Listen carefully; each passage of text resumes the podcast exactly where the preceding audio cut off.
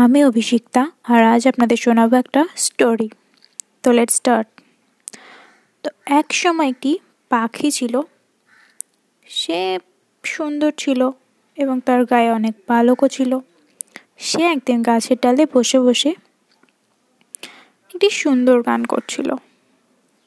আর তার পাশ দিয়েই যাচ্ছিল একটি মানুষ।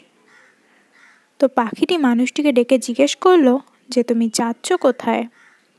মানুষটি বলল, যে সে কিছু পোকামাকড় নিয়ে বাজারে যাচ্ছে যাতে সে পোকামাকড়গুলো বিক্রি করে পাখির পালক কিনতে পারে।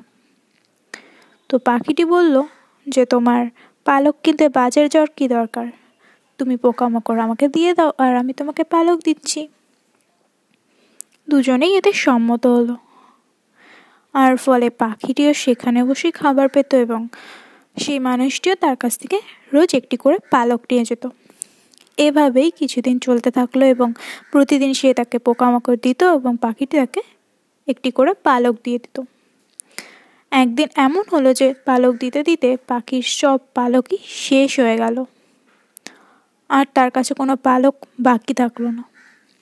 তখন সেই মানুষটি তাকে পোকা মাকড় দিতেও সম্মত হলো না।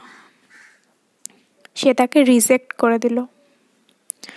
আর সেই পাখিটির শরীরে কোনো পালক না থাকার কারণে সেও আর শিকার ধরার উপযুক্ত থাকল না। ফলে সে না খেতে পেয়ে মারা গেল।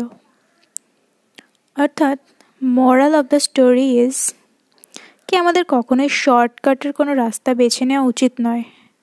আমাদের সব সময় ধীরে ধীরে পদক্ষেপ নিয়ে এগিয়ে যাওয়া উচিত। কিন্তু কখনোই থেমে থাকা উচিত নয়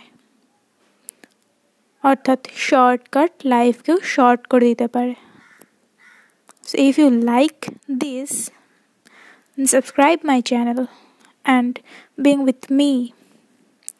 Thank you for being with me.